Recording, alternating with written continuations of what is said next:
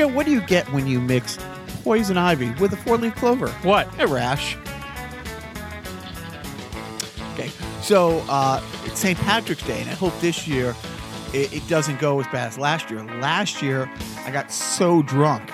I took the How bu- drunk did you get? I took the bus home. It wasn't my bus. I took the bus home. I stole a bus. I was drunk. So, did you get arrested for anything, like drunk driving or stealing Uh, a bus? It- it- it- you don't even have a class. Was this class C license? I don't have or any class, class. And, and so, you know, as we always talk on the show about, like, What show? uh, the- the- thank you, Carnival Personnel Podcast. I'm Jacques, I'm Joe. and on this podcast, we often talk about uh, What show? the the Japanese holiday National Foundation Founders Day, which is uh, pronounced, I believe, Kenkoku Kenenbi. And you don't even know what you just said, man. what is the difference between Kenkoku Kenenbi and St. Patrick's Day? What? On St. Patrick's Day, everybody wants to be Irish. That's a long way to go to insult Biff and his people. Um, It's about a month late, apparently. I think it's what February first is And- the and- National Foundation Day. no, but I'm just saying on that day. See, last year I looked up a Portuguese holiday. No, you didn't. We I don't did- have any. Yes, you did because you had to look it up afterwards, and I, used that same joke. I've forgotten already. Uh, it's like because I almost did it again. I'm like, oh, let me look for a Portuguese holiday because the old joke is, what's the difference between this ethnic holiday and St. Patrick's Day? And you say, uh, like, like our friend, our friend, the Mexican Zach. I would always say the difference between Cinco de Mayo and St. Patrick's Day is everybody wants to be Irish on St. Patrick's Day, which is a roundabout way of belittling the great people of Mexico or the rapist and drug dealers is our uh are, the guy at 1600 Pennsylvania Avenue. We'll call them. Anyways, let's move on. This week on Tangents with Jacques. Um, we're just skipping the fat shaming because it's an awful week. Why? Uh, No, again, let's. We can't skip the fat shaming. The people tune in for the fat shaming. I Don't wish- take away the shaming, Jacques. only got in two workouts. Uh, the rank had an event going on, so this is now the third week without skating, and it's killing me. I'm literally going to just go to public skating two or three times next week. If I'm going to play in Phoenix, I have to have. I mean, it's it's it's just embarrassing how far I am from the greatness that the people on the John Taylor Fertilizer, you know, organization have come to expect out of me over the last twenty years. Why don't you just throw on a Bruins jersey and sneak into a practice? Like seriously, you know, like it happens in movies. You know, you, all the time. You just walk in and there, you know, the security guard looks at you with the jersey on and goes, "All right, another white guy with a jersey. Go on in." So, uh, I, you know, I was going to say as I was putting the rundown together, I don't want to say it's somber. It's it's not the best news, but I want to talk a little bit about uh, one of your heroes, and, and hero to everybody. America's really. hero. America's truly. He's Canadian. Uh, the great Alex Trebek. Yes, he put out a message on social media, uh, basically saying that he wanted to get ahead of the news by coming out and uh, addressing directly to his fans and the public that he had just been diagnosed with stage four pancreatic cancer. Um, that's the worst kind. Well, stage four, um, in, medical terms, it means um, really check the expiration date on the milk before you buy it because it's going to be around before you are. that's where the apparently the cancer has metastasized and is spread to other organs and basically basically a death sentence. Like I heard there's a less than 3% survival rate for that kind of cancer, but you know he he's putting on the you know Canadian stiff upper lip and saying uh, he's going to fight it and that he also threw in a little joke there. He says I have to survive because according to my contract I have to do another 3 years of hosting Jeopardy. And he started his little message with saying, I, like 50 million people, find out 50,000. 50,000, sorry, 50,000 people find out every day that I have this. And, and he, I mean, I mean, by doing that completely, um, it- it's kind of like reaching out to all those people and saying, you know, this is awful, yeah. but you're not alone. And I did. He, he handled like it was a minute and like five second little message. but it was so trebekian It was like dignified, grace, elegant, and positively uplifting. and a little funny at the end. And yes, I thought it was the yeah, and, and the you know you can say what you want about. I mean, people you know rag on Jeopardy sometimes as being like too nerdy or whatever, but everybody likes, if not loves, Alex Trebek because you know as eh, as stiffly as he's portrayed by Will Ferrell on Jeopardy, he is kind of and Ken Jennings actually equated him to like this generation's kind of Walter Cronkite in a way, where you know before Jeopardy was rebooted in '84 with Alex Trebek as the host, you know you had Walter Cronkite as that sort of voice of reason and that Right. voice of authority, and then you know that kind of went away. Um, but now, yeah, we've been so diluted as a society that uh, now we have to get most of our information from a game show host. And Alex Trebek is probably the one that would best fits the bill. So Godspeed, Alex Trebek. Um, hope you pull through. and you touched on it. He did birth one of the best, like running skits on Saturday Night Live, and I love how on Will Ferrell's last episode he was on it too. You know, I mean Oh, that's, yes. I mean, al- always and they've referenced the skit on the show. Like they'd have contestants during Final Jeopardy saying uh, "suck it, Trebek" or something like that, and he has to read whatever is written on the screen. Usually, I mean, unless it's like something that they have to stop tape for. Uh, I know you're all choked up over there. I have seen a, I have seen a what is Turd Ferguson, oh, right? Yes. Yeah. Right. Right. and it was like somebody who was like negative four, didn't have any idea what the, the Right. answer He wasn't even was. supposed to play Final Jeopardy. He was Right. somehow answering the question. I mean, questioning the answer. Damn it. so uh, yeah, get get well. Um, and also, if you want to see like loosey goosey kind of Playboy version of Alex Trebek, watch, which you won't, on the game show channel Buzzr. They rerun Classic Concentration, which is the game with the rebus. And they, they have the 25 tiles where you have to pick a, you know, match match uh, the two tiles and uncover the puzzle.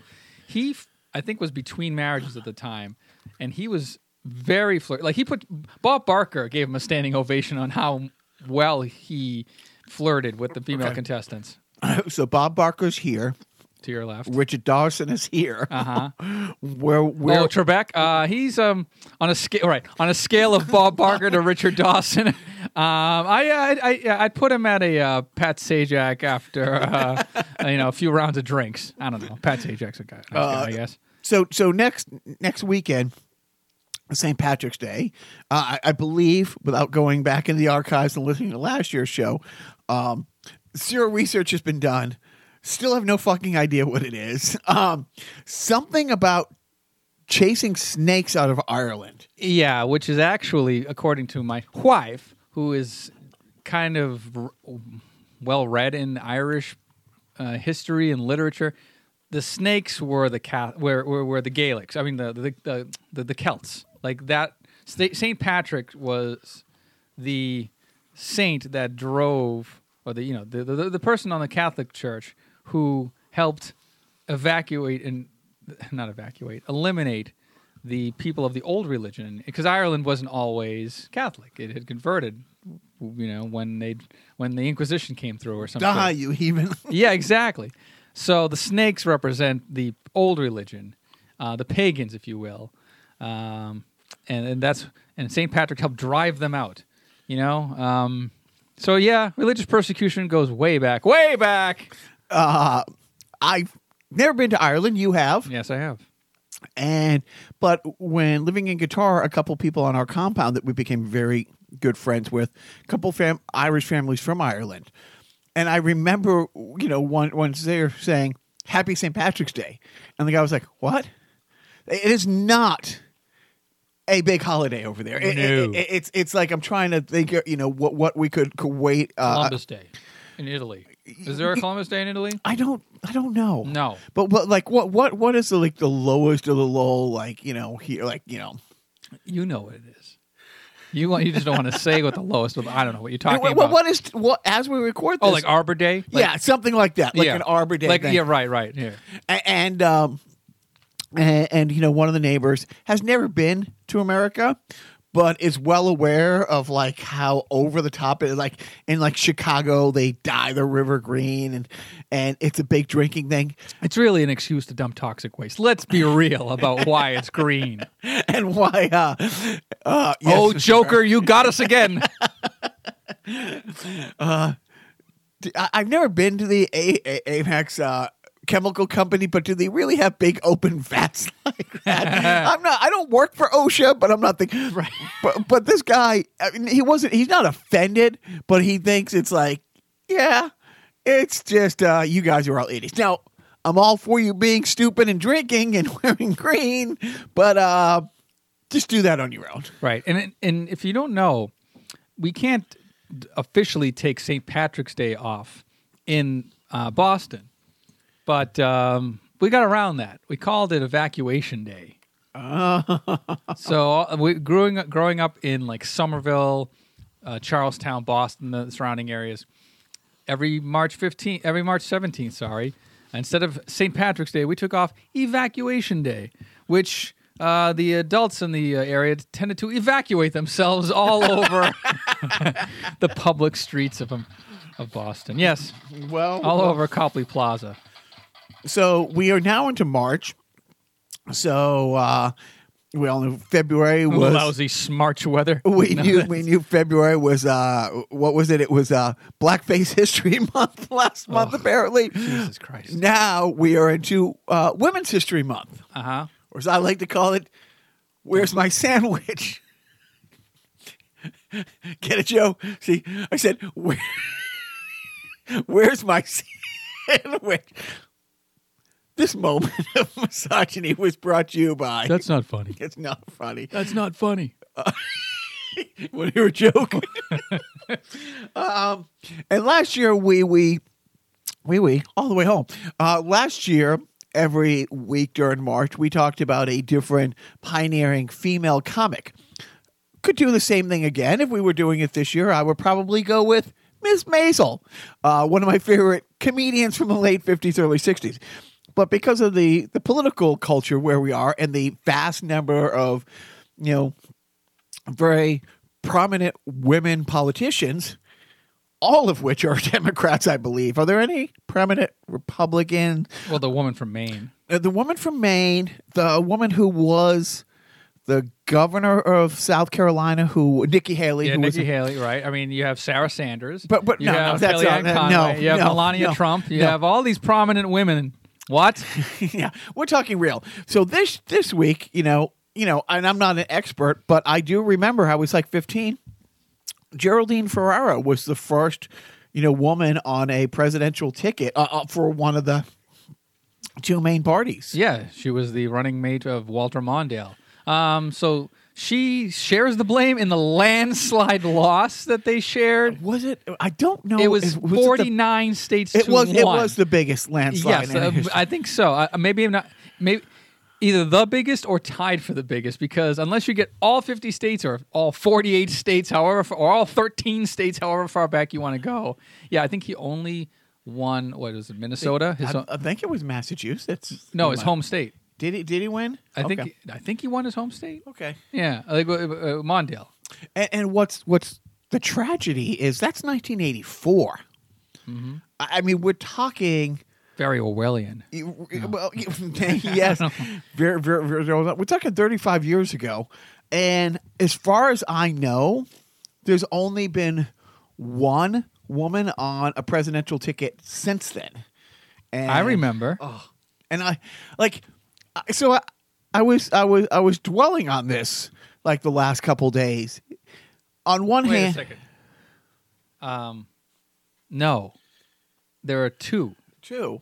Be Sarah Palin Right, that's what I mean. and Hillary Clinton. No, no, no. But What do you- You're right. I misspoke before before Hillary Clinton, but but and, and that whole time Uh-huh. Before Hillary and and and thing has changed since 2016. I mean, I think it's seeing different, but you went that long without you know a major party you know doing that, and that that's why I think she kind of gets a little lost to like you know history. Mm-hmm. But that was a huge deal. But it's it's kind of shocking that it's taken 35 years and we still don't have Uh, the only the only female vice president that I know of uh, is from Veep. Um, what's her face? Oh God, I don't. Louise. Julia Dreyfus, but I forgot the character's name because I don't watch Veep because I am a shitty person. I have HBO. Eh, don't want to watch one of the funniest shows on television. Eh, I'll pass. I'll wait till it's 20 years old and I'll go watch it on Amazon Prime. Joe Biden. It'll still be around, folks. It'll still be around. Yeah. So I mean, well, Geraldine Ferraro maybe is to blame for the 35 year drought. You know, maybe we should be woman shaming. Wait, wait, where am I going with this? You know, oh, yeah, America wasn't ready then, I'm, and I'm the bad one. oh, that's right, I forgot. But Go in on. 2015, man, were they ready to pile on the misogyny in. Mm-hmm. But so good. Oh, Do do you have any more facts about Geraldine Ferraro? I mean, she passed away in 2011. You know, um, but you know, a very active career politician to the end. What state was she from? Mm, I don't know. Yeah, see, I don't know. I should know these things. I shouldn't bring it up without knowing. I know. A quick Google search would have had all this information. Oh God, but I would have voted for the Mondale, uh, you know, ticket with her in uh, '84. Except I was 15 Mhm. and yeah, and you're stupid. the, you're the bone spurs. that excuse didn't fly. So let me look up Geraldine Ferraro real, for real quick because we'll never get around to her ever again. Uh, let's see. She was from the um, New York's Ninth District House of Representatives. I think she was from New York. Yes, No, don't hate me. but she died in Boston, Massachusetts. So, you know, um, local girl, done good. done Good. Okay. Um, well, you know, rest in peace. Um, was this some shitty tribute? Do you have anybody else that you want to honor? No. This- it is International Women's Day. Did you do anything special on International Women's Day? Uh, it's not over yet. Did you make me a sandwich? Will you stop? okay. Will you stop? They can make other things. Okay. It's not just about sandwiches. You are so Cake? one-minded. I That's what I'm saying. you know, broaden your horizons. I mean, they have all these baking shows on for a reason. They're for the gays. What? Can you? What? what this Fox News that I stumbled onto? Well, I, I why am I uh, me? Right? seriously, You please. Spe- uh, so speaking of not good people and not good people who have HBO, have you watched the documentary about Michael Jackson? dude. I meant to. They were they were running it on HBO right as I was about to, you know, hit the snooze, and I literally fell asleep like a minute before it started. And uh, but I've heard recaps about it. Yeah. It's horrifying. dude i i can't watch it like i like uh, I, and i'm dead serious to sidebar for just a second in the resident evil game you can play one of two characters in resident evil 2 i'm playing i don't like playing the claire character because she kind of has to rescue this child who's in peril even in a video game i can't take children being hurt or mistreated. Like I, I physically, it, it has such a, a visceral effect on me that I'm like, no, I, I, I literally, So you couldn't even watch Michael Jackson's Moonwalker because Annie, the girl getting kidnapped, um, was in peril. you know, And then, you know, he had to sing Annie, are you okay? Are you okay, Annie? Annie, are you okay? Are you okay? At the bedroom window. That's- that's the thing that that we got to talk about.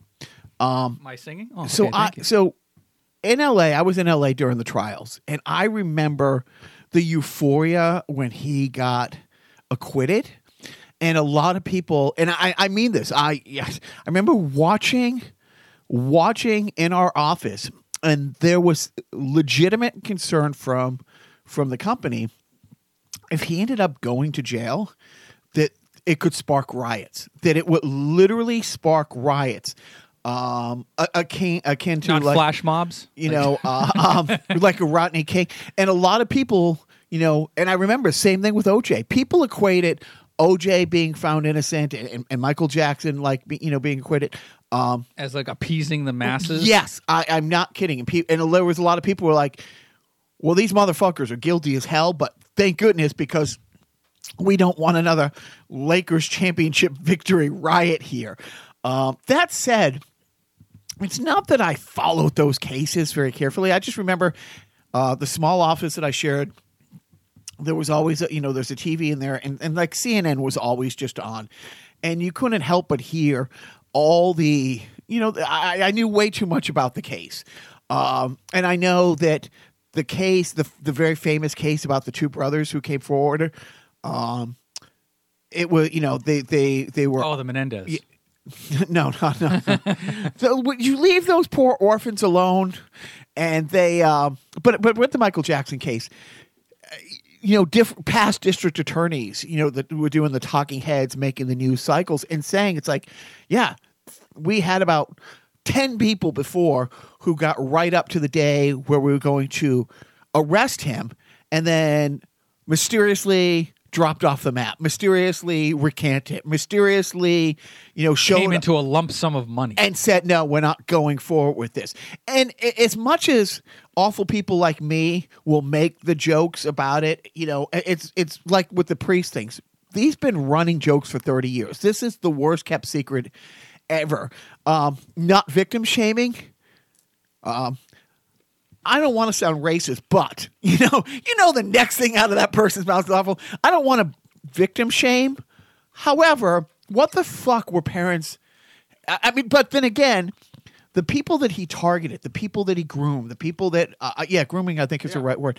Uh, just, just odd and starstruck. I mean, you, you know, you're a little younger than me, but seriously, I'm a lot. the last quarter century, the last quarter of the last century, from like 1975 to 2000, name for me the bigger entertainers in music. Besides Michael Jackson. Michael Jackson. I, I, I mean, are there are there more than a couple? I mean, like his sustained presence and and, and, and prominence. I mean, from being a ba- from being a kid, from being in the Jackson Five, from having their own Saturday morning cartoons, from being an icon. I would have to. Uh, I'll see you're Michael Jackson, and I'll raise you one Donny Osmond. Oh, point counterpoint. Jane, you ignorant slut. Joe, you ignorant slut. and then but seriously uh, uh the whole 19 like the tour in the 80s and the pepsi thing and the moonwalking. He's so you think of the jackson 5 and some of the more iconic footage and songs. I mean even guardians of the galaxy brought back i want you back a few years ago. Um his their tours with uh, uh, you know as a kid diana ross is opening for them you know type thing. The whole moonwalking on on mtv music awards. No, no, actually, Motown 25. was that what I remember? Like being at my uncle's house, Eh, the world, and I mean this.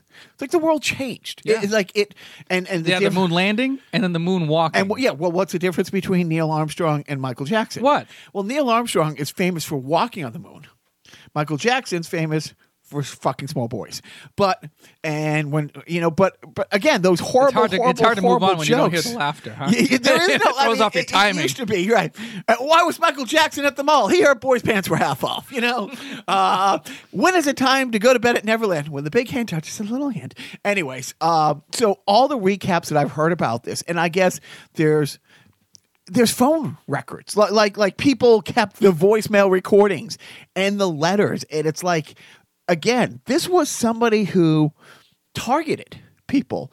This wasn't an accidental moment. This wasn't well the ha- a circumstance or happenstance and stuff like that. There was a lot of orchestration that went and, and i do i put it in league with the catholic church where there was a lot of moving pieces to make these serial rapes go on not once or twice decades.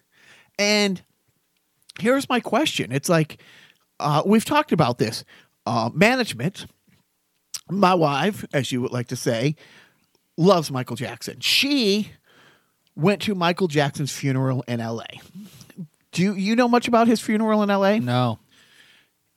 dude, it it didn't fill the Staples Center.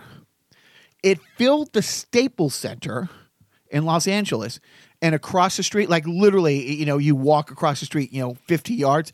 Um, oh, I forget the the Nokia Theater, which is another five, six, six, seven thousand, you know, seat venue. Yeah. They had overflow and that was filled, you know, with a big screen. And they had every prominent singer, actor, politician, um, leader. I mean, just with these, I mean, it it shut down Los Angeles. It absolutely, in the middle of a work week, shut down Los Angeles. Filled. I went to the Farrah Fawcett funeral instead. It was a much shorter line. She, uh, I had easy pass right up to the casket. Touched the hair and everything. I was going to say nobody was watching. Um, but but that's the thing. It's like this this this person was just revered his entire life. Now he was eccentric. The whole thing with the chimp and and the elephant man bones and the that was a rumor. But that's a crazy thing. It's like there was so much crazy rumor, urban legend, innuendo that I think this was just another thing. And people apologized for it. And, and correct me if you, or, or, or let me know if you have a different like take on this. But people always kind of overlooked it because no, he's not being mis he's not being inappropriate with these children. He didn't have a childhood because he was entertaining you and you and you and the masses and he was treated like shit by his dad. His childhood was stolen and he misses the innocence. He loves being around these children because he didn't get it. He wants to give these children this dream childhood that he couldn't have. And it's his way of living a childhood that he was was robbed of. It was both. Turned out it was both. I was of the see. I, I saw the episode of South Park. This is how um, feeble-minded I am. There was an episode of South Park where uh, the, Michael Jackson moves into town and he starts to, you know, uh, party with the kids. But it, there's nothing like gross going on. But everybody thinks that something gross is going on. Um, but at the end of the episode, they sort of play it off like, you know, no, he's he's just like he's not. He's an immature person, and he's not uh, a sexual predator. Uh, unfortunately, it, you can be both. You can have your childhood taken from you, and maybe uh, have that. Maybe that could have shaped his sexuality. That could have shaped his um, his approach to relationships going forward. I, you know, you know. Uh, so maybe yeah, he probably did have his childhood taken from him, but at the same time, he didn't uh, reconcile any sort of you know. Uh, he could have just been in a state of arrested development. Well, Macaulay Culkin had his childhood stolen from him. His parents were awful. They stole his childhood. They stole his money. Um, he's given us some great movies. Don't think he's raped any children. Uh, there's, there's, you know, Yet. th- that we know of. Right. No, Uh, guy. So here's a different, you know, take on it. I, you know, I drop a name, but nobody would know who it is. For for ten years, I hung out with a buddy in L.A., like a friend or a friend who was in the same like circle, who lived with a number of times, like off and on, with Lisa Marie Presley, like was friends and lived with her. They were a thing for a couple years, broke up. She ends up marrying Michael. They fall apart, and then you know my buddy and her had got back together. I've met her a couple dozen times. Um, he would always say it would be Lisa Marie and, and Michael Jackson were still friends, you know, afterwards. And he said it'd be the weirdest thing when he calls. Hey man, this is Michael. Is Lisa around? It's like no weird voice, no the high pitched.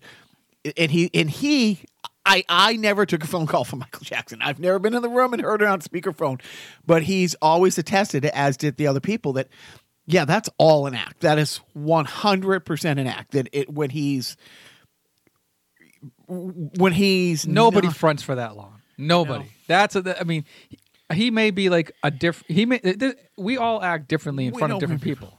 What's that? Bob, turns out Bobcat Goldthwait doesn't talk like that. Um, so where are we going with this? So I actually, while we're on the subject, I wanted to show you I have a collector's item in Oh, light of this. Please do. Um, what's that say? I'm handing you something. The Simpsons, the complete third season, uh, DVD collector's edition. All right. Now, why is this a collector's item all of a sudden? It contains an episode called Stark Raving Dad, in which Michael Jackson voiced. Has it since been pulled?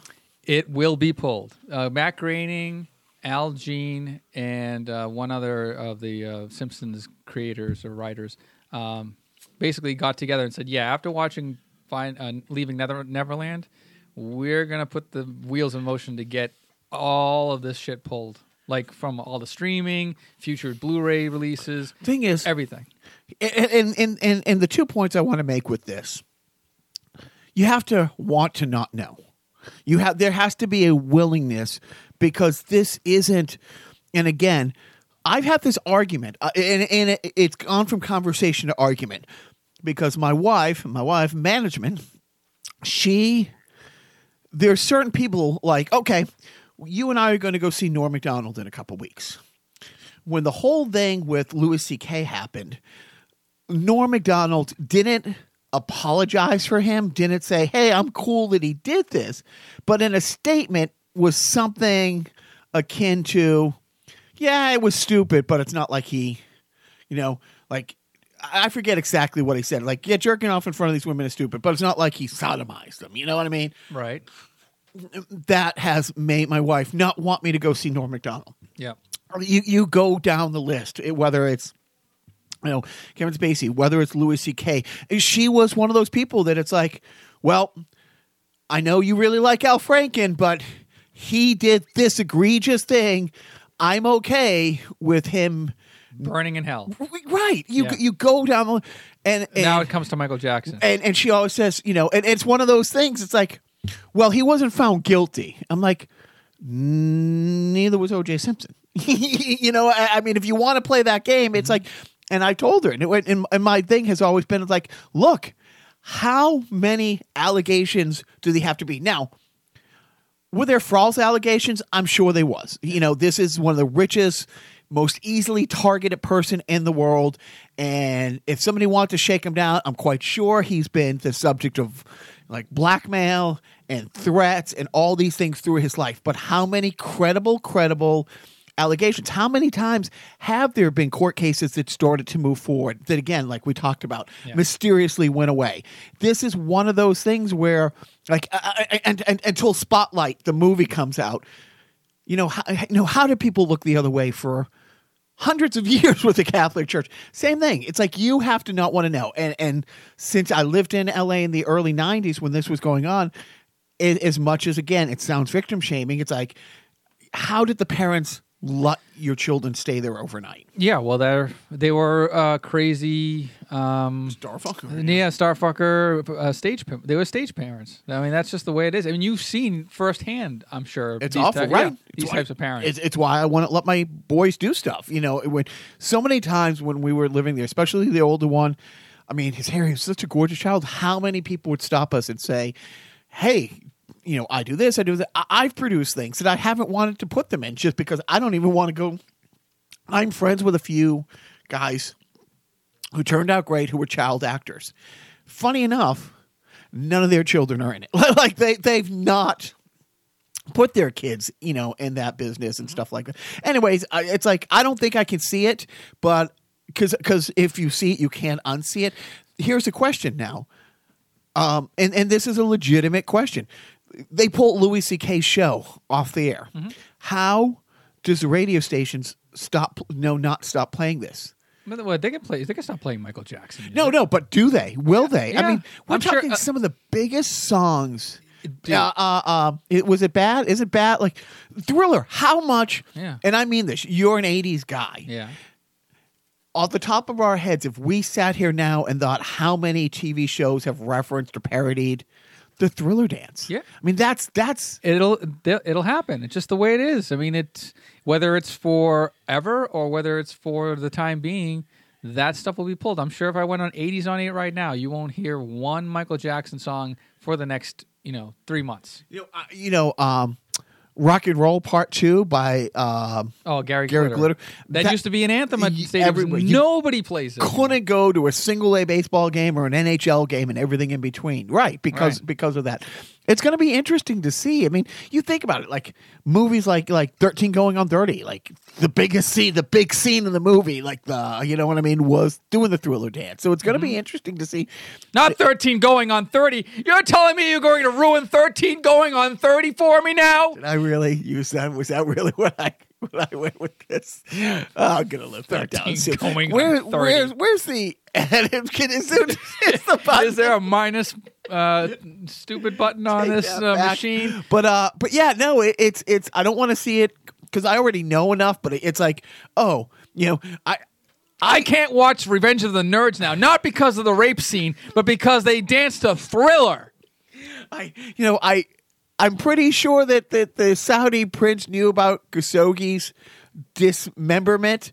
I don't have to see the footage. I like. I, I know it was awful. Although you know what, I think I will be playing Michael Jackson's Moonwalker on Sega Genesis later on tonight.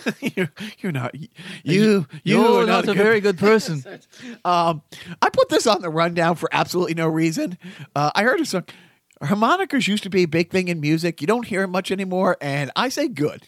I don't know why I brought that I, up. I blame John Popper. I mean, I think he, I think he harmonica'd everybody out with Blues Traveler in the '90s. I mean, when, when crowds go nuts when somebody pulls out a harmonica, it's like, why? Okay, you know, uh, Harmonicas uh, are cool. uh, uh, Bob You hear- Dylan you hear- playing. you uh, har- first of all, Bob Dylan playing harmonica While is playing like me and- me playing harmonica. While, Right, right. I mean, come on. But people go, woo! It's like if, if there's a musical instrument that you can sound okay with, having never touched it, taking it on the If you hear a good harmonica playing live, you lose your shit. I don't care who you are. I don't care where have you came you from. ever heard good harmonica playing live? Um, I ha- don't get out a lot. I heard good accordion music playing played live, but let's not get into that. Uh, so what? So what, are you calling? You know, so you're saying, thank goodness there are no what? I don't- I just put it what, there What were you listening to? I I, I don't Come on, remember. there's got to be a trigger. What triggered the harmonica? Tell me where the harmonica touched you. Show me on this Pepsi I, bottle. I, I will tell Coke you. bottle. I remember a couple. I think it was a couple Christmases ago, or one of the boys' birthdays. Somebody gave a harmonica. I instantly like, nope. And, uh, I don't remember if I threw it in the trash. Now, what's the difference between a harmonica or a Jew's harp? You know what? I, I, I, I'm, See- I'm- see? I'm baiting you, baby. the the the awful, awful Semitic things that are trying to are bottlenecked trying to get out. There's so many Because Uh, so, well, there's so many misogynistic jokes in the way that what- anti-Semitic jokes can't get out. one doesn't pick up the check. You know, I I, I don't know. All right. Well, we'll save that. If you want to caption that punchline, put it on our Facebook page so you can have it flagged and taken down finally. So I've already I've always bashed you know uh, uh, made A the lot of things. made the Japanese joke already, but I will you know say. It's come out in the last week, a couple weeks, and we haven't really talked about it.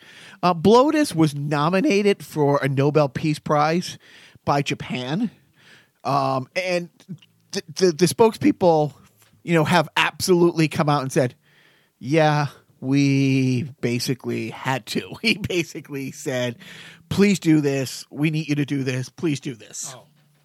I thought they were rickrolling him. Like he was going to show up and they were going to play. We're never going to give you up. I wish so, but it's like, come on, Japan, should you know, put on those little would white have been a karaoke version of it. Do that. Um, all right, we're not going to talk too much about it, but um, oh, really? Joe, Paul Manafort has been found guilty of I don't remember exactly how many crimes, but I think it was 614. He was found guilty of. Then he was found guilty of breaking the agreement he had to be a cooperating witness, you know, for, for you know, for for the um The Mueller the Mueller investigation. investigation. Then it turned out while he was in jail, you know, awaiting left the toilet sentencing, seat up. Not only did he leave the toilet seat up, still committing crimes to the point where they had to move. They moved him from prison A to prison B. Prison B was more lush, and he had more access to his computer and all these things.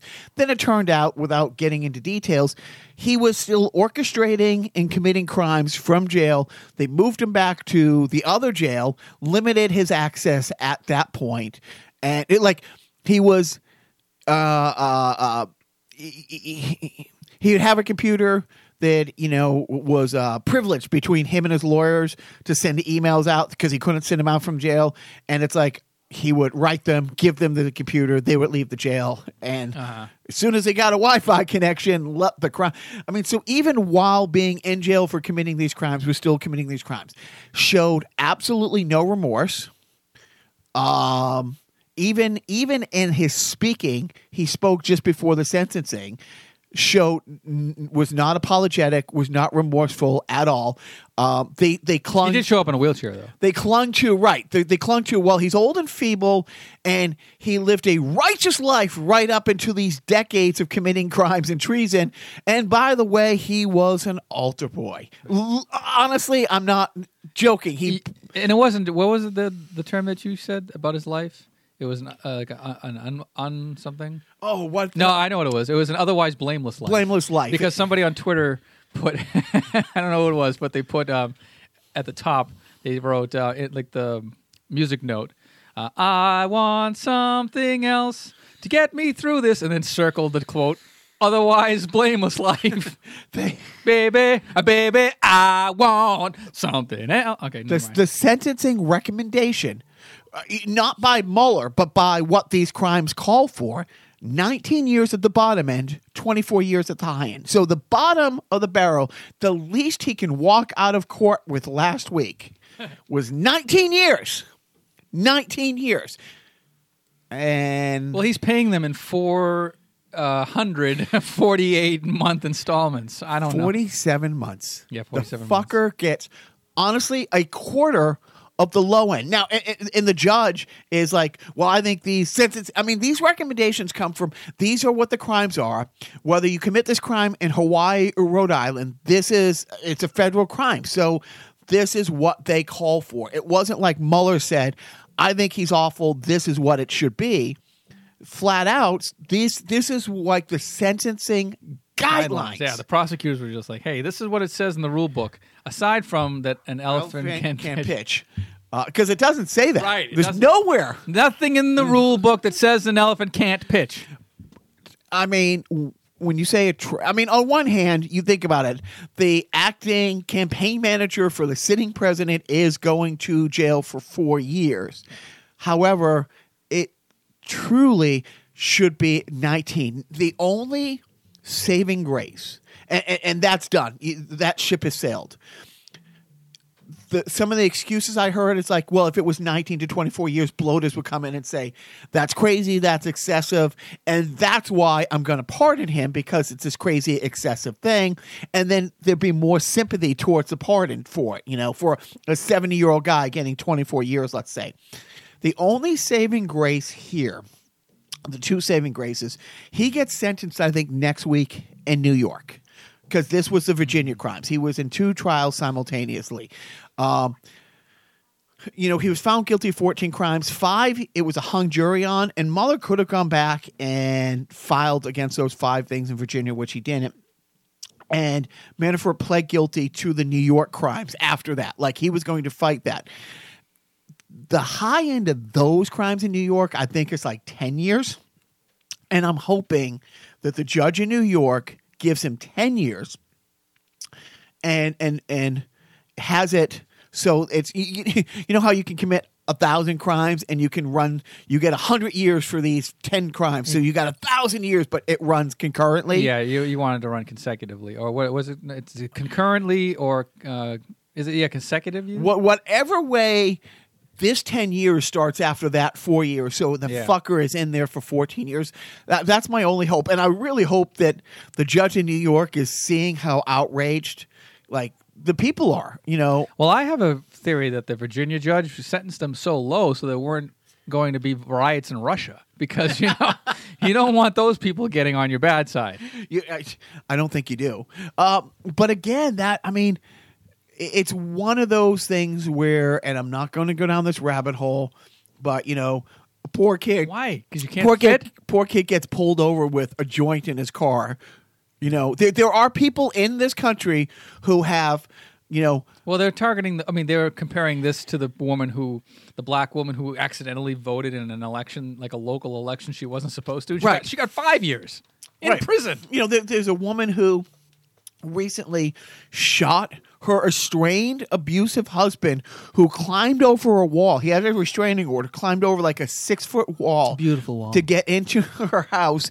And she shot him in self defense and she got like 20 years. It's like, here's the record of the 10 times he's been arrested for beating the shit out of her. Here's him coming into her house unlawfully while she has a restraining order and you know she anyways it, Uh-huh, it's just uh-huh, fucking uh-huh, awful uh-huh, and it's like uh-huh. hard i mean this is it this is one of those other things it's like you know white collar crime really rich guy connected to the president truly gets away with crimes that should have put him away for 24 years anyways happy new year uh what else do we got here uh do you even want to talk We're, we're, we're at the 45 minute mark. all right, buddy. so we're done. We're done. Um, what do you, where, where do we go from here? You you drive the ship. Oh, I don't want to drive the ship because I see an iceberg. iceberg right ahead. I, I will point out that. What, do you have thoughts about the Dems like passing legislation, like kind Oh, of the the, anti- anti? That is hate- hate- such a hate- pussy kind of You know, like bending over to Right. please the Republican base. Well, like like let's get rid of Al Franken because this is one. So so uh, uh, uh, a I almost said a rookie, a freshman congresswoman from Minnesota Yeah. who happens to be Muslim Yeah. has made a couple. She's being said that she made a couple anti-Semitic comments. She made it. Here's the here's the deal. Um, you can say I disagree with policies that Israel has. I disagree with special interests. You can say I hate the NRA and how they influence things. But if you say I, I hate this one interest group that gives a lot of money that happens to be Jewish, doesn't make you anti-Semitic yeah, you can hate policies that Israel has. You can say, I believe in a two state thing, and I think Israel's being dicks. You can Yeah. say a couple years ago where there was a rock throwing incident and two Israeli soldiers got hit by rocks and 47 people were mowed down. Israel were the douchebags who went a little over excessive without being anti Semitic. Um, and so, but again, A, woman, B, Muslim. brown, three, and four, Muslim. You know what I mean?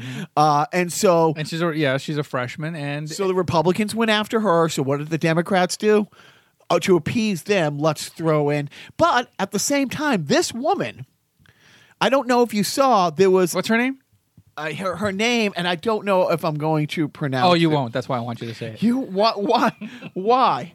Um, I think you spelled Ihan it- I think Omar from Minnesota. I think is it is that what it says? Yeah, yeah, I copy and pasted it. I, I'm not good with that. But so, so, so this this freshman woman Muslim Congressperson uh, was used in a poster um, with with the twin towers on fire in the background, and it was like never forget, like equ- like equating her with it that Well, it- hung in the state house in Virginia at a Republican Man, Virginia's on a roll. fundraiser and nobody said, "Hey, you know what?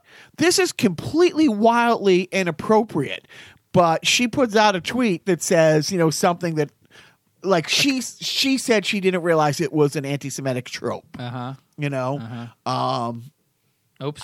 but but either way, Well, look, well, you know what? She should be making sandwiches, right, Jock? ex- Nice Muslim sandwiches. Hum- hummus- hummus- Hey, no, hummus. uh, but but it's, I, it's an overreaction by the Democrats to once again throw one of their own under the bus. And again, you spoke about Al Franken. She's from Minnesota. Right. So maybe it's an anti-Minnesota thing. I think so. I think we got to look into it. I think we should shut down politics in Minnesota until we figure out what's going figure on. Figure all this stuff out. yeah.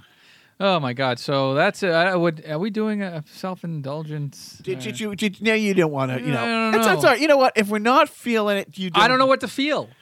I don't know. I would do you want. What do you want? You. I'm your dancing monkey, dancing for money. Well, do did- what you want me Did, to do. did, did you want to do? Did you want to try stupid ass Boston face guy? As what? As I don't know who you read it as, and then we play it at the end, or I don't know. It. Uh, it doesn't make. No, I out mean of context. it- no, it- it- I think uh, after doing "Jump" by Van Halen was so good that unless unless it's going to rise to that, It, it will not. It will not. I mean, I think the esoteric songs that you pick are great for you to listen to on your car rides around town. Maybe not so much for the other 12 people who listen. Maybe think of the others. So so if I come up with something as good as Jump and Adam Sandler, we'll do it. Yes, But exactly. until then, Let's let's let's let's broadcast to the the masses, if you will, and let's broadcast, not narrowcast or you know jock cast. Women History Month, you want to broadcast. I see what you've Hey, done there. oh, um, you just want to cast broads. what? What am I, Harvey Weinstein? All right. Anyways, what am I talking about? Here, let this defunct sponsor of the week do the talking. She didn't understand me. I say let's have a nice white grape raspberry Boku. We're adults, we can choose. Boku is adult, adult flavors. There's no straw involved. We're talking pull tab here. And can you believe she wouldn't even let me go to the juice box aisle? And she'd drive by the supermarket to see if my car was parked outside.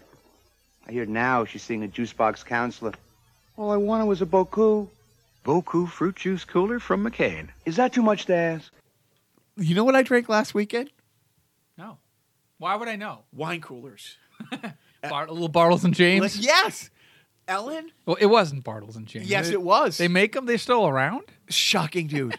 Shocking. I'm gonna say Where's your DeLorean? I want to hop in too. I don't you I couldn't drink beer. Yeah. Like I couldn't. Like late eighties, early nineties, when Dan and I started hanging out, like I couldn't drink alcohol. Like I I physically couldn't. So I would get like a two liter bottle thing of Sunkist, and for every one shot of vodka in there or something Comfort, it'd be a big thing like this. Just the taste of it. I had to drown it out and down it. Uh, I don't know who or how somebody suggested wine coolers. Dude, have you had a wine cooler? What's the last time you've had a wine cooler? Have you Uh, I think it was 1990. Never. fruit? Why didn't we have tape this? Why weren't we? talking? We are taping it. Oh, good. All right, so we can put this in. This isn't off the air. Uh, it's it went down like fruit punch. Uh huh. And here's the thing: they sell them in four packs, not six pack, because the alcohol content is that much stronger, and you can drink them. So I would drink like you know three or four wine coolers in like forty five minutes, an hour, you know, jamming, and not feel it until you feel it. Yeah. and then it is a ton of. Br- I think I switched to beer because I could drink like twelve beers per six wine coolers. It's kind of like me and Nyquil. Right. you know, you drink it, you don't feel it you- until then, you feel it. And then three days later, you wake up. Uh, I'm on the Jersey Turn- ankle. on the Jersey Turnpike for some reason. So I did. So the other night, it was the first night. My, the boys were at my mom's. Um, management was home. She hasn't been home in a few weekends. We have the night, so we're like, let's just rent a couple movies and stay in. And out of the blue, she's like, "Oh, you know, why don't we? Why don't you go if you if you're gonna go out? Because I went to Redbox. She, uh, Bailey's a Kahlua. She wanted Kahlua, didn't have it. I got her Bailey's, like a small bottle. And I was gonna get some beer, and I'm like, oh, they still make wine coolers.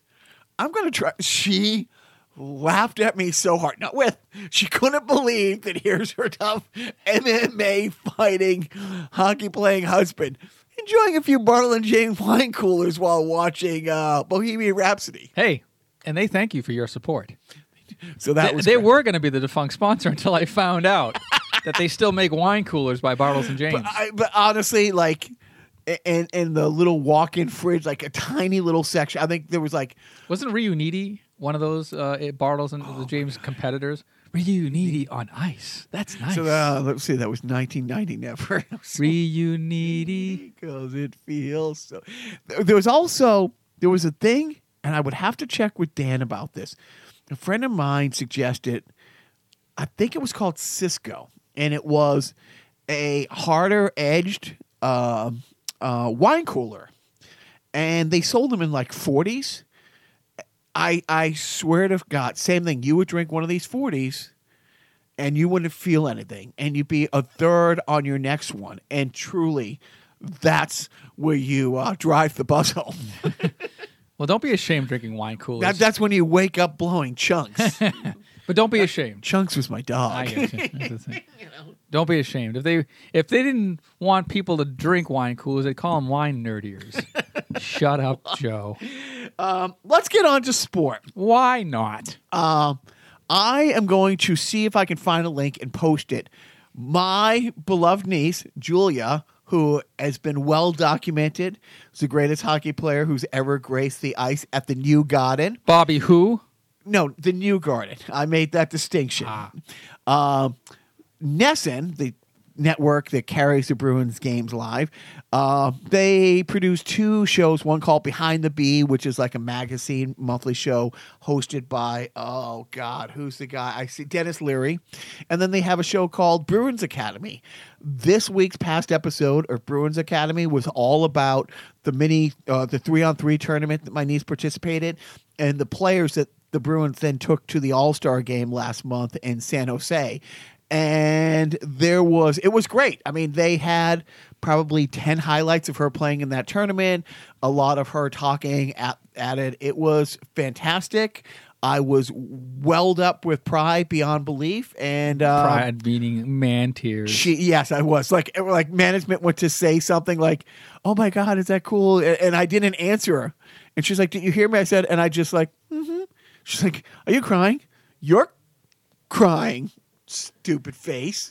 Where'd you get those tears at the toilet store? so yeah, so, So tears in your wine cooler. called, called Gotcha. Bruins Academy. Uh, it is beyond great. Um, Okay, well, congratulations to Julia. right to to Julia, not Right, not to you. Fuck Right, you. I- it's like when people say that, it's like, yeah, I had absolutely nothing to do with that except Congratulations for going through a whole box of Kleenex there you go. and tampons. Oh, what is your pussy itchy or something? Oh, what? you are uh, Stupid. a little bit, but A still little good. dumb, little dumb. Um, so we'll we'll keep talking about hockey. The Bruins, as we are podcasting, have gone 18 games without a uh, without a loss in regulation. I think they're 14 0 and 4. And before their last loss, they had won like four in a row. They now have the second best hockey in the the second best record in the league. And I'm completely excited, except for the fact our friend Paul reminded the F&H group on text the other day the Stanley Cup is not won in March. Settle down. Yeah, relax, cool your jets, and I'm not talking about Winnipeg. Nice, nicely know, done. Is that what they they are team? They they are, Are they, are they in first place? the Winnipeg Jets became about 22 years ago, maybe even longer, became the Phoenix Coyotes Uh-huh, but they're for some reason. And then when the NHL expanded again and again and again and again, I think they're up to 91 teams. Winnipeg got a team back. Yep, right. Originally a WHA team from the early 70s who recruited Bobby overpaid Bobby Hull to come and play there. Anyways, n- no, nobody but Yeah. well, actually, I was going to say nobody but the F and H guys who pretty much is listening. You know, give a shit about that.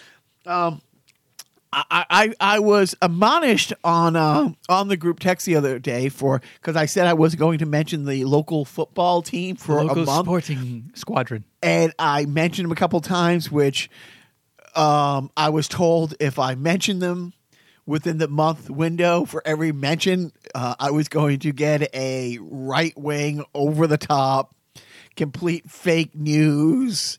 Uh, Just like an onslaught of tw- uh, retweets or um, text memes or whatever. yeah, exactly. You know, like uh, anyway. So Right, like these colors don't run, that kind of shit. Uh, no, no, worse. Like Oh. really over the top anti. You know, uh, uh, Stop right there. Done. I get it. Done. They, so, but uh, but you know, I'm talking about Robert Kraft. Um, not you know, Shut your mouth. own- I'm just talking about craft. Craft. Damn straight. well done, dude. Dun-dun-dun-dun, has, has nobody on WEEI come up with craft as a parody? You see, that's why you should. No, you're just not listening hard enough. They uh, no, I, I I do, I do listen. So he is not taking the advice of of one or of one John C. Taylor uh, of TaylorRing.com, who always says, "Admit guilt, apologize, keep the money." In fact, Mr. Kraft for this misdemeanor charge that I think has a the maximum of a five hundred dollar fine is I'd say doubling down, but quadrupling to the twentieth power down. Uh, has assembled a dream team that is being equated with the dream team that OJ had for his double murder. What are they defending him against? What, ch- like the misdemeanor charges? Yes, yes. For really? They- is this is this to save face with the NFL to say like I'm putting my best foot forward, or basically saying like these charges are flagrantly false, and to prove it, I'm going to hire 17 lawyers to plead my case. You don't have with the NFL, as we know with Deflategate, you don't have to have the facts on your side to if if you brought embarrassment to the league, and it doesn't matter if you're found if he's acquitted, if all the charges are dropped, he will still face a harsh, you know, he like you know we we talked about that Irsay who you know, owns the Colts, got six games for felony charges of drug possession and money laundering. Um, no, uh, the the thought is he's trying to keep the tape from ever winding up in TMZ's hands because that genie will never go back in the bottle. But he's also fighting. Kind of like Will Smith. Thank you. He's all. uh, we'll talk about that when it comes out. I I, he, I, know there's a not a lot of people out there not not a fan of the Will Smith uh, genie. Genie, right. You know That would be uh, the world. that would be apparently yeah. Everybody outside of West Philadelphia. Wh- he was born and raised. Well, you know, on the playground is where he spent most of his days. you know, he got into one small. Oh, no, first he was chilling out, max, and relaxing, all cool, and just shooting some b-ball outside of school. When a couple of guys, who, mind you, were up to no good, started making trouble in his neighborhood. We got in one little fight, and his mom got scared, so he said that he's moving to with his auntie and uncle in Bel Air. And then he whistled for a cab, and when it came near, the license plate said fresh, and it had dice in the mirror. If anything, he said that this cab was rare, but he thought, naffy forget it. Yo, Holmes to Bel Air. And then he pulled up to the house around, I don't know, seven or eight, and he yelled to the cabbie, Yo, home, smell you later. Looked at his kingdom. He was finally there to sit on his throne as the Prince of Bel Air. So I guess Uncle Phil might be a fan if he was with us today. Good, bless you, Avery. Uh, forget your last name, Avery Owens. I think. Yeah, the fact, that you know, I know him as Uncle Phil, He was also uh, the voice of Shredder on Teenage Mutant Ninja Turtles.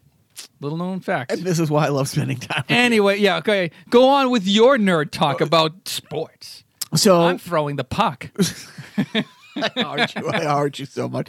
So so yeah. So Kraft's trying to keep the tape from coming out, and also you know make his case that you know he has a friendship with these people. They've been friends for years. Blah blah blah. He was just visiting. By the way, did you see the picture of Donald Trump sitting with the owner Love it. of the uh, the Orchids of Asia Because nothing, nothing locally and with me and people like you is going to help us defend Kraft and the Patriots more than showing how friendly he is with, with Blotus. So that was a yeah. They were sitting at a dinner with no no. It was a Super Bowl party. It was a Super, Bowl, Bowl party. And but you know, to her credit, in her defense, she had sold the uh, Orchids of Asia spa in 2013. But even then, there was already some sort of allegations that there were some shady things going on at the spas. But you know, I guess NFL stands for No Fondle League. that is my hot take. So he, it's going to be interesting to see where this winds up. But truly, for a five hundred dollar, like two hundred hour community service, It's a slap on the dick. that- Can- Can we go to another defunct sponsor of the week? I mean, No. no. We're, we're, we're, this is Pretty soon it'll be Carnival Personnel. Can we sponsor our own podcast? Well, right. actually, we are sponsoring our own podcast because we don't have sponsors. before uh, before moving on to the random video game review of the week. You got any video game news this week? I do. Oh, Big video game news. right. So my son, uh, yes. my son Connor, he uh, does electronic music. He uh, composes originals and he also does remixes. He has a YouTube channel called Chip Boy. I think it might be Game Boy Advantage, but he calls himself Chip Boy. Anyway, he did a remix of a song that was featured in a very popular retro-styled video game called Shovel Knight. And the company that makes Shovel Knight, Yacht Club Games, I guess they do sort of this sort of hashtag Motivation Monday kind of thing on their Twitter feed. They said, check out Chip Boy's remix of this theme, and they linked uh, his YouTube page to their Twitter feed. So my son got a little shout out from uh, a legitimate uh, developer. And it's, you know, I'm beaming with pride. He actually had to create a Twitter account to thank them for giving him a shout out because he's, you know, not a, a scumbag like me who lives on Twitter 24 hours a day to avoid the harsh realities of his own world. Um, but my, I'm a proud father. You should be. Take a skate around. I, I, I- you know, I, I never learned to skate or read. but that's my that's my boy. So now Jacques getting up and leaving finally. So now I can talk about what I really hate about him. No, now he's looking for uh he's looking for oh, there he goes ruining my displays that I so carefully or, organized uh, the blood, sweat, and tears that I poured into organizing those handheld electronic versions of game show games. Um, he's just pr- browsing. Um, It's like the showcase show.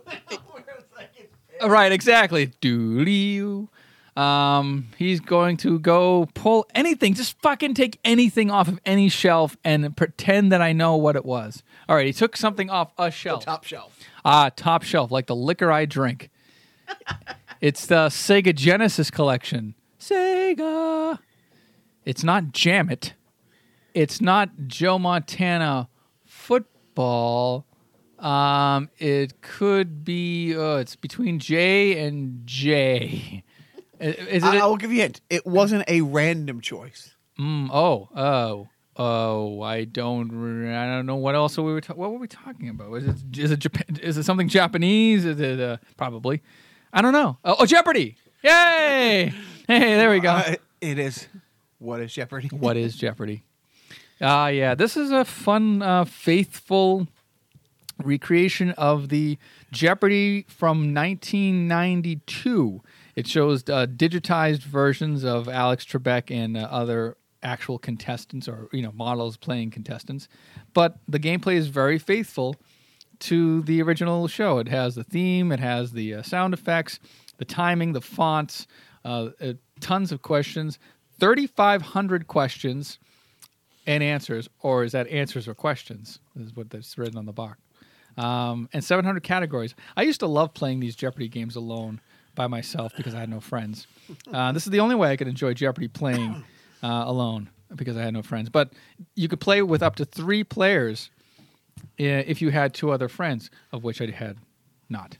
Um, but this is a fun, fun version. Uh, I I can only imagine uh, how well these questions hold up. You know, like it's dated. It's from 1992, so you know I'm sure there's a lot of um, Iran Contra affair stuff in there that I probably wouldn't be able to.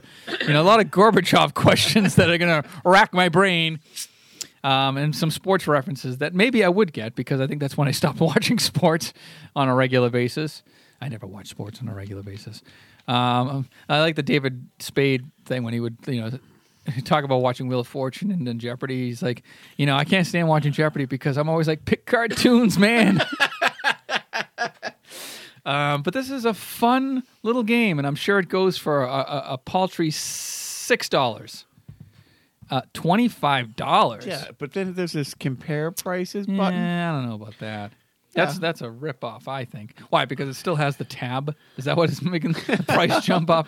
I don't know. I mean, what, what was the average? What do you think the average Uh, price the, is? the average is actually hovering. Probably if you average it out around nine bucks. okay, not bad. And it, mine has mine has the Manuel. See, See, get it? it- Get it? I do. I said Manuel, and you said and I C. said see. Uh, good timing. Timing is everything. But uh, yeah, we'll play Jeopardy later. I, I think I have sports Jeopardy. I wonder how well you would do in '90s sports Jeopardy.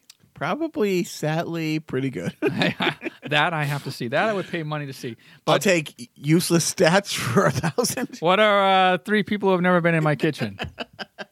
Which I'm going to get to later. Uh, what have you watched this week? Damn it. Okay, now it's later because I've been watching Cheers. Prior to my current viewing, I'd seen maybe six episodes of Cheers in my life. Like, yet we reference it almost every episode. no, you, you reference it, and then I pretend to have. Oh, but you you've seen it. you've seen the thing where you know I don't get the Oh, far side. Yeah, right. I, but that's like a snippet of an episode. I don't even know what episode that was from. But I'm watching on Amazon Prime. They have every single season, I believe. So I've started with season one. I'm about halfway through season two. I've I've entered 1984. Let's just say that. It's about a bar based in Boston. Okay. Um, and it's a place where everybody apparently knows your name, which is a little creepy, you know, in my opinion. It's interesting how well written that show is and how I just missed it because of my age and stupidity. Like, I, I am a dumb guy. I'm a little smarter now than I was when uh, that show came out when I was five. I, that I was five years. I was watching Three's Company. Right. So I'm 15. Yeah, I was watching Three's Company when this show was hot. Uh, because, I mean, it was about a bar and it was about relationships, and, And- that was kind of yucky to and me. for me, I being- like misunderstandings. For me, being that age, all the walk-ons by famous sports people of the time, you know that that they used to do, uh, was great. I, I mean, I'm watching them. I, the, the first season has walk ons by Dick Cavett, uh, Tip O'Neill, the famous Tip O'Neill Yep. cameo. uh, who was Speaker of the House. Well. I mean, but then like there's like Fred Dryer. Do you know what Fred Dryer is? Indeed, who doesn't know who Fred Dryer is? You don't. Fre- I- I- Hunter? Yeah, I know. You know. Who? You ready? Uh-huh. Okay, let's go back to the Jeopardy sports things. from Yeah. who did he play for? he played for the Los Angeles Rams, and one of his claims to fame, he to date is the only player in NFL history to have two safeties in one game. Wow. One game, yeah, he sacked. The, That's his four touchdowns. Sacked the sacked the quarterback in the in his own end zone twice in one game. Uh, dude, come on, Hunter. I know. you know, a- a- ask me about current things. But no, I know. And you also sent me the link from the Leno from the, the last night, the, the final The episode last of Cheers. Call. Yeah. that when Cheers wrapped in '93, the Tonight Show with Jay Leno uh, decided to do a live from the Bull and Finch pub. It was then still called the Bull and Finch pub uh, with the cast of Cheers live. It was called The Last Call, and um, it was. Uh, I hadn't watched the clip that I had sent you, but from what I remember, they were all shite faced. Done. Right. Because this was 11 p.m., 11:30 p.m. I, th- I maybe I don't know because they did it live. I think they did it live. They uh, well, I'll write it and I'll do it live. Fuck it. What, what does play us out mean? what does that mean? But yeah, so I'm halfway through season two. Coach, you know, like I, My favorite coach line. Uh, somebody came in and referred to him as Red, kept calling him Red, a, a player Yeah. from from years. And Diane said, "Oh, coach, when you were younger, did you have red hair?" Goes, "No. Once on a road trip, I read a book on the bus." and like there's a lot of those great wordplay one-liners that are, are, of course are escaping me. But like, I never noticed how, and uh, obviously this is legend, but I've never noticed how Cliff Clavin mispronounced Norm's name. Like he gave him the shitty Boston accent version of he called him Nami. Nami. Nami. And then remember, I mean, that is one of the classic. You know, it, when we've seen it in sports, we've seen it in movies. Uh, you know, back then you were a TV star or you were a movie star. Very rarely did you do both. I mean, it, it was very rare.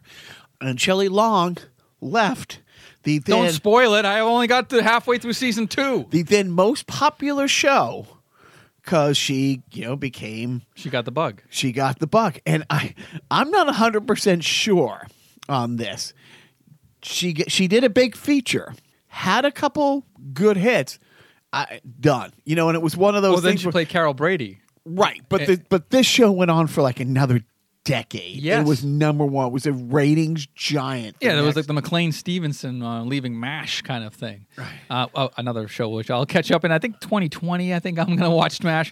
But yeah, so I'm uh, next week. Pre- be prepared for me. Ma- MASH is that show that lasted 11 years about the Korean conflict, not a war, never declared a war, that lasted two. Yes. Okay, all right. Right. Yeah. Well, you know, uh, but it was a you know it was actually a parallel um, for Vietnam. What? Yes. It actually had nothing really to do with Korean. Wow. Yeah, it was more about the commentary on the Vietnam War.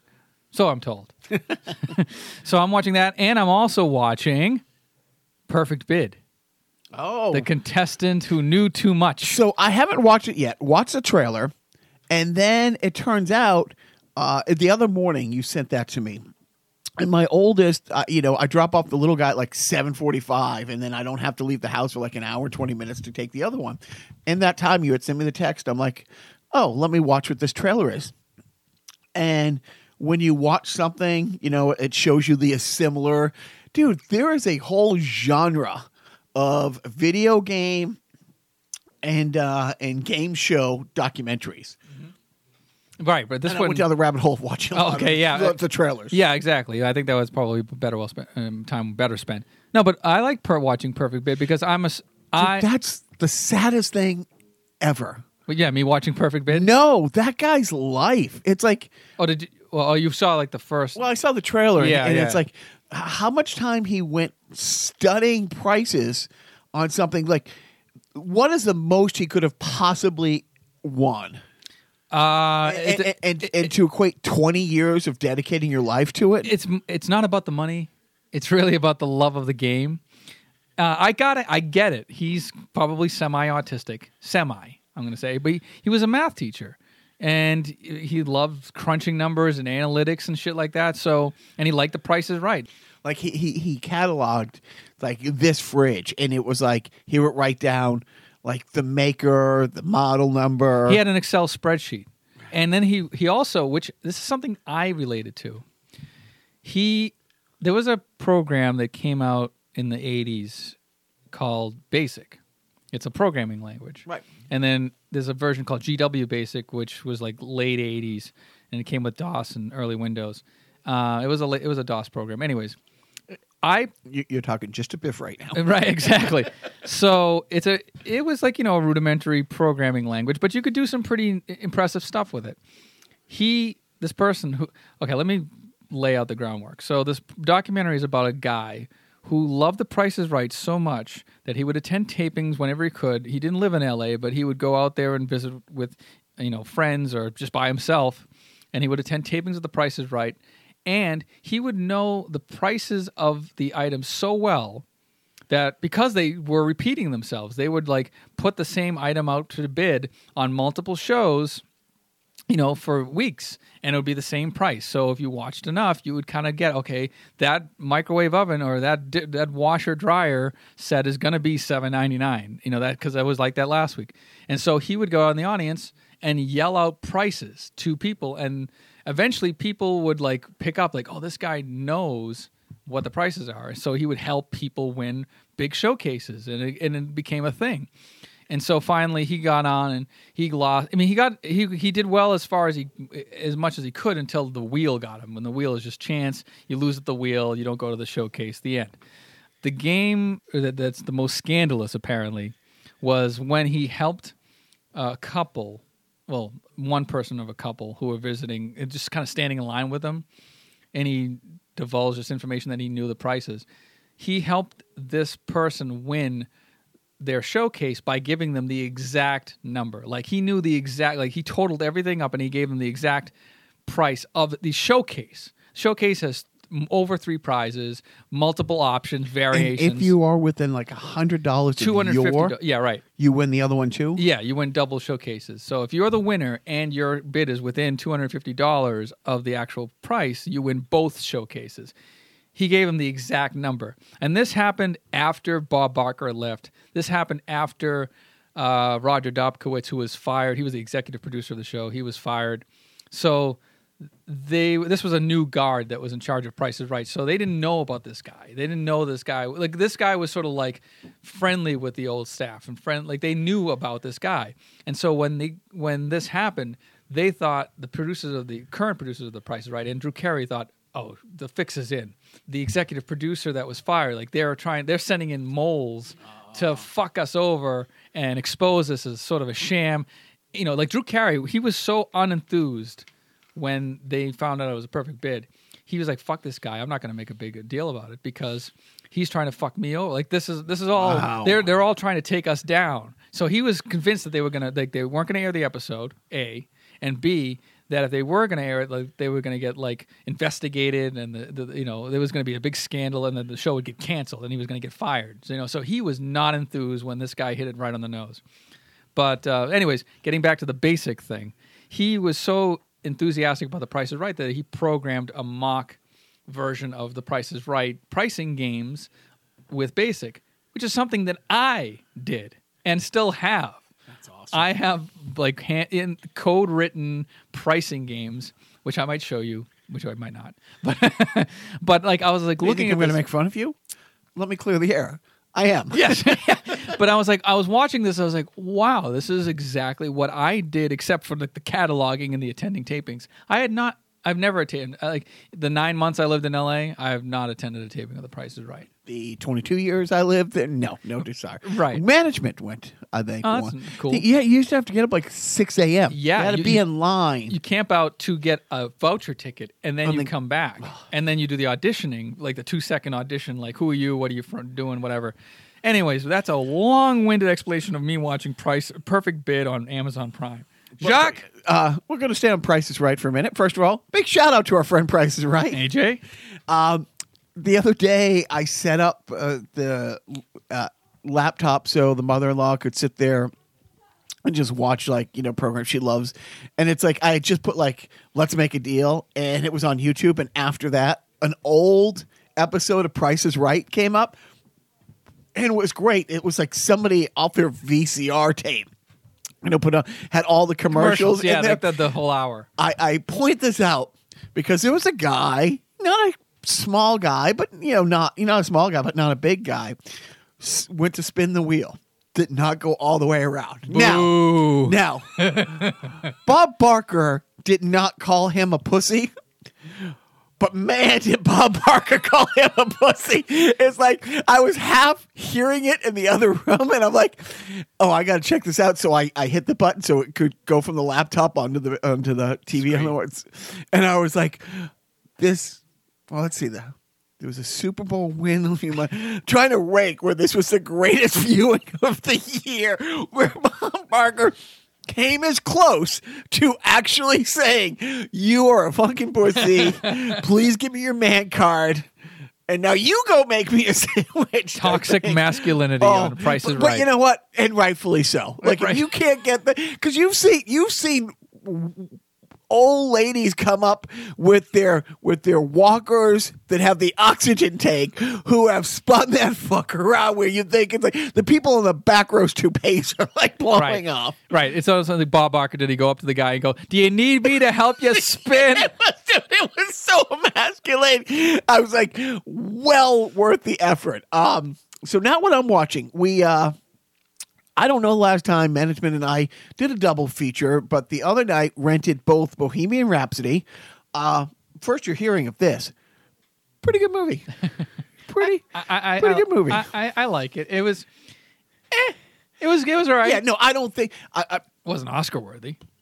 I mean I love well, but that's the thing, it's because of the content. Right. It's got who it great is. songs. Great, great songs, a great story. I mean, Didn't you think that Le- Rami, Mal- Rami Malek played um, Freddie Mercury a little too like taken with himself, or or like like reverent? Like he was reverent of his material. Like, oh my god, I just made the most beautiful thing in the world. Eh, eh, very much so. Um, and of course, you know, you do the thing where you're like fact checking, like what was real and what Oh, was not. God, Uh. That awful song that the drummer wrote about loving his car Real. was was the B side to Bohemian Rhapsody. Um, you know, uh, uh, but uh, you know, I mean, it it was interesting. I, I, I'm I'm watching it, thinking, oh, this is great. I mean, the the whole the whole. And then right afterwards, right afterwards, we watched the Live Aid, Live Aid. Oh, that's the performance. same. That's the thing that I did. It's twenty minutes of fucking heaven. It's, I mean, and you think again, that's eighty four. So 85. you're eighty five. So I'm sixteen. You are six. Going on seven. It was. Don't if you put that song in my head, I. Uh, but but I do. I remember it, and it's like you go down that roster of holy fuck, the names, you know, a- and. What it meant, in, in, in you know that whole, uh, like you know, um, if we could dig up uh, Bob Geldof and ask him, it's like, were people pledging money before Queen went on stage? Because I'm thinking they did. right, exactly. According to the uh, movie, it was like nobody was calling in, and then all of a sudden, ladies and gentlemen, Queen, ring, ring, ring, ring, ring. Yeah. Okay. Um, ring, ring, ring goes the trolley. Anyways, uh, I thought it was great. I thought it was fun. You know, um, but yeah, I don't think it was the Academy buzz that it had. Then we watched Split, Oh. which is the follow up to Unbreakable. Yep. Um, Unbreakable is one of. It's just It's a great movie. It's I mean, it's great for what it is. Like one hundred percent. I mean, is that a superhero movie? it is. Uh, kind. It's a, it's more of a thriller. In, in, in, in the way that Die Hard's a Christmas movie. Am movie. I allowed to say thriller anymore? use another adjective Okay. for just for this week. Uh-huh. Uh, no, it, it, that's a great movie. I'm very much looking forward to. See, I was looking forward to seeing Glass. So when when I saw the previews for Glass, I didn't know there was a movie in between. So we watched Split. I didn't know that Split was part of the universe. It's neither did I. And so, um, Unbreakable was huge. Box office gold. It was. It did it very was the very fo- well, it was the follow up to the Sixth Sense, so that it, it had a good lead in. right. But th- then then then I can never say the director's name. M Night Shyamalan. Thank you. He or as we call him, Knight. after you know, I think right after Unbreakable, went on a a, a binge of really No, Signs was okay. Signs was okay. I didn't. I saw if Signs I in the theater. That was a Mel Gibson movie. But he, Eh. but a lot of flops. I mean, even if the movie was okay, even Yeah. even if the village was shot great and looked great, right, flop. the Village, the Lady in Lady the Water, in the Water, flop. I Yeah, mean, uh, the Happening. So he ends up doing Split almost, I I mean, on an indie movie budget. Like going from, so back then, Unbreaker was probably, if you look it up, probably a $70 million like movie. Split was like a $5 million movie. Mm-hmm. Yep. Very few locations, very small cast. I knew nothing about it. But it did phenomenally well. I mean, it it didn't do unbreakable box office bonanza, but for the money they spent in the return, it was huge. And that's basically what he did. It it brought his career back. So now he's doing Glass, which is the trilogy. Split was hard to watch. It was fascinating because it's about somebody who has 23 different personalities. Uh, and I don't care if I'm giving anything away. It was years ago, came out, but now it's in Redbox and you can get it because um, because of Glass is out. Uh, the actor who played it, and I shouldn't know his name, played all these roles. Yeah. And, and there was one doctor who therapist who was working with him who had a theory that if you like if one if one personality, you know, was a mild mannered janitor who you know wore corrective lenses because he had really bad eyesight. And another personality was this you know transvestite who had perfect eyesight. Like the body would chemically adjust where this person one of the personalities would need glasses one of the personalities wouldn't need glasses one of the personalities has a severe for example peanut allergy you know the other one could be a peanut farmer. You know what i mean? It's like chemically that that they are real different people. And she was she was trying to convince the world of this like a lecturer. She's written books and he was one of many of her clients. And one of the personalities that that the other there, there was a division within these personalities where some of them believed there was a 24th personality who was essentially a superhero mm-hmm. who not a, a I don't want to say a super villain but basically the 24th personality which some of the personalities believed was real and some of the personalities didn't was a creature of incredible strength that could was so amazingly strong could climb up the side of a wall based on the tiny imperfections in the wall and could like grasps on those could climb on the walls and ceilings Yeah, like Spider Man. like a Spider-Man thing, like, um, you know, but like needed to eat flesh or needed um was like a wolf or needed a sacrificial, you know, like you need these three virgins, Yeah. you know, type thing. Um, yeah, I got it. Well, that's the, right. it, it was intense. It was really intense. Uh, one of my favorite things is the credit roll. They had the credit roll. funny outtakes. No, there was twenty. Dom there DeLuise was and Burt, 20 Burt Reynolds. these rosary bleeds. I heart you. Um, but they, they they did, and it was like the guy who was credit, like you know, got credit for all twenty four. Oh, right. Oh, I see. Oh, that's funny. It, but it was good. I, I want to see Glass, but I did not enjoy. So wait, you saw the guy's name twenty three times, and you don't know what his name is? yeah, it's me. James McAvoy. Shut up. I just looked it up. Show up. I got a phone. so so Bohemian Rhapsody, well worth the red box. Maybe not so much the Oscar nom. Split, eh, you know, You split on it. it, it, it, it was tough. It's a tough watch. You know, I mean, it, it's it's it's um, a, a lot of uh, a lot of the uh, elements from the um, Unbreakable Kimmy Schmidt. Like you know, there was it, it was hard because he had like three hostages in like a cave trying to get out Oh, like the whole time. I see. So it was intense. But that's what I'm watching. Anyways, Great. you got any parenting tips? Uh, I say uh, I'm proud of you when your son gets retweeted by a developer for his music. I don't know. My What parenting think- what do you think? My parenting tip would be if you're going to, you know, get your kids involved in something like music and piano lessons, find somebody who's really good at it, who gets retweeted by real developers, and have him teach your kid to do piano because obviously he knows what he's doing. All right, whatever, whatever, whatever gets you to part with your thirty dollars a week. I don't care what you believe. Um, okay, so now it's it's it's uh it's the closest podcast is St. Patrick's Day, and we're going to end on a song. We we I thought about maybe doing a self indulgent theater. Oh, I'm sorry, I thought about you doing. A Jacques indulgent theater. let's be honest. So, my great friend uh, Rod Murphy um is hands down my favorite performer live. His songs are great, but performer he's I'm trying to I'm trying to put him in a category like well like you you thought like kind of like an Adam Sandler like with his um his Hanukkah song, Like a sing along kind of. But- but- almost. but Or darker, grittier, funnier, sexier. I'll say that. You know, Okay. he he he rocks a white man's fro like nobody's effing business. Um, and he, like me, and maybe like Joe. Uh, not the biggest fan of, of St. Patrick's Day, not the biggest fan of the fake Irish crap on St. Patrick's Day, and definitely not the uh, not the biggest fan of um, the fake wannabe, uh, you know, can't point out Ireland on a map, or as you say, spell Ireland properly, but yet around St. Patrick's Day, you know, gets drunk and gets the biggest Irish flag shamrock tattoo that takes up their whole arse. uh huh. Um, so the song Massholes. Massholes, right. So the song we're going out on is Stupid Boston Face Guy. That's the name of the song. Uh, I'm going to retweet it out after this with the lyrics.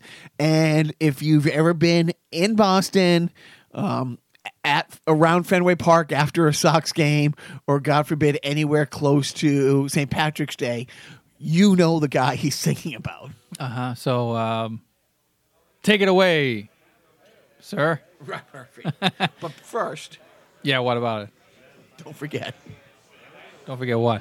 I hate you. Oh, me ancestors came to this fair land for five generations back. I can't understand why I act so ethnic and so off the boat when alls I am is a watered down scroll.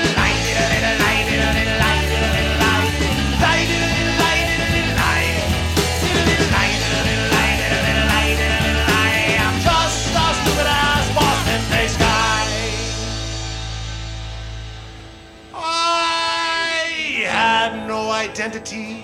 I never stood out. So I shined up me forehead and grabbed me a stout.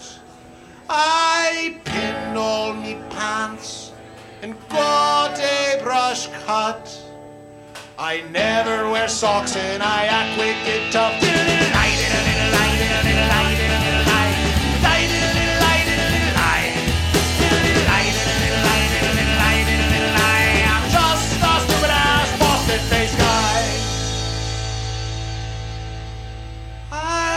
Surround myself with friends named McGee, O'Hallahan, and O'Flaherty. We act so Irish and so Gaelic, but alls we are is just watered down pricks.